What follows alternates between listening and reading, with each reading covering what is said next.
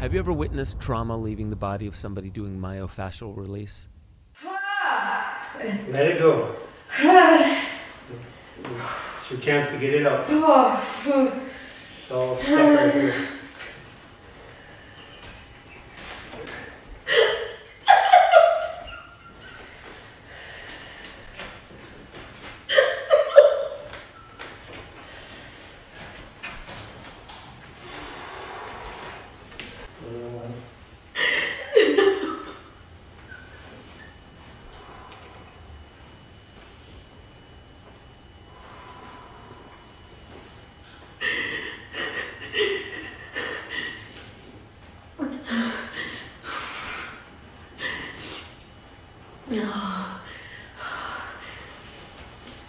Back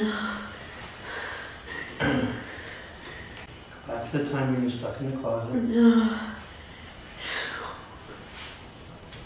We're just gonna go there and visit.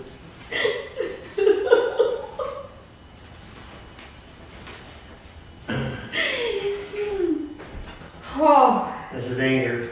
yeah, it makes me want to fight you. Yeah. That is. Oh, Let go now.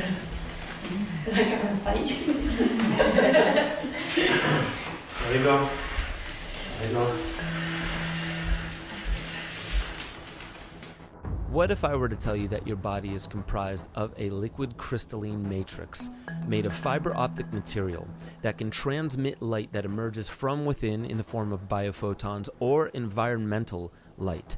And that there are ways that you can manipulate this tissue in a way that actually causes for a trauma that you held on to since, say, childhood to reemerge as if it's happening right now. Like you are traveling back into time and all the hormones, the entire experience is relived in the present tense so you can go back in, face it with a new kind of vigor and maybe bravery in order to breathe through it, process it, and learn the lessons of it in a way that you can heal trauma that happened way back then because it's held in your body now.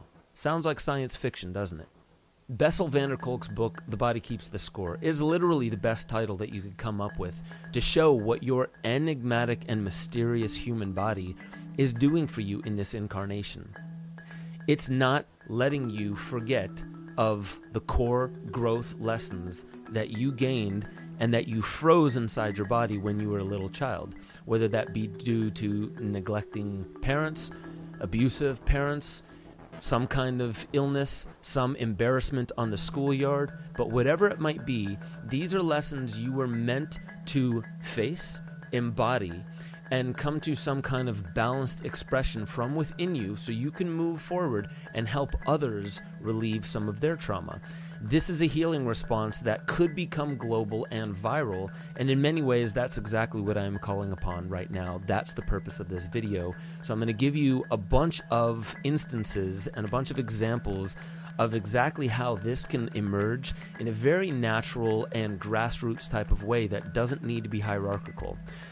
But there is one catch to this that accessing these moments, reliving them, they can be very painful. And this is why most people are not doing it.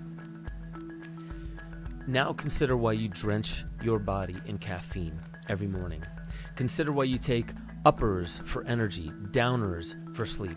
Consider why maybe you don't go out and jog or exercise or involve yourself in some kinds of risky activities, behaviors that cause your body to really move themselves in unique and diverse ways.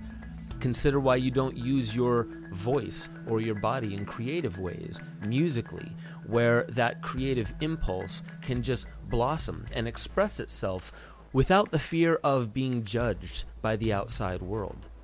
Consider the fact that what most of these inhibitions inside of us towards going out and experiencing the world at large are really coming from are coming from traumas and lessons that you refused to experience back in the day, you held on to for a later date, but as you've grown, as you've become more mature, as you've become more capable of actually facing those kinds of experiences, you don't.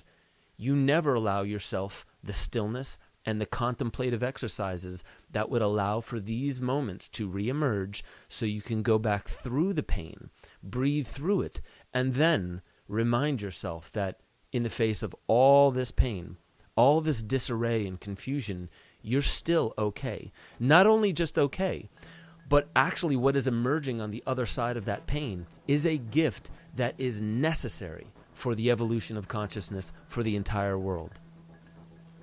Most of us avoid stillness. We'll sit down for meditation and then 15 minutes later we're like, I can't get a comfortable seated pose. There's something to be learned from that. It's just too boring. It's excruciatingly boring. Right. That's usually the moment right before the stillness allows for that inner child to reemerge. And we separate ourselves from them, we judge them, and we make sure that somewhere this schism inside tells ourselves, I will never be like that. I will never lose control. When in fact, what that is doing is that setting up such a firm boundary between us and the healing that we need to experience. We are actually creating our own military industrial complex to go to war against anything that allows for that inner child to stir again.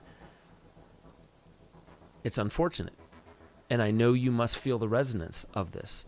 So let's start getting down to the root of how this expresses itself in our society and how we can come to acknowledge that this is something that we are actually dealing with bigger than COVID.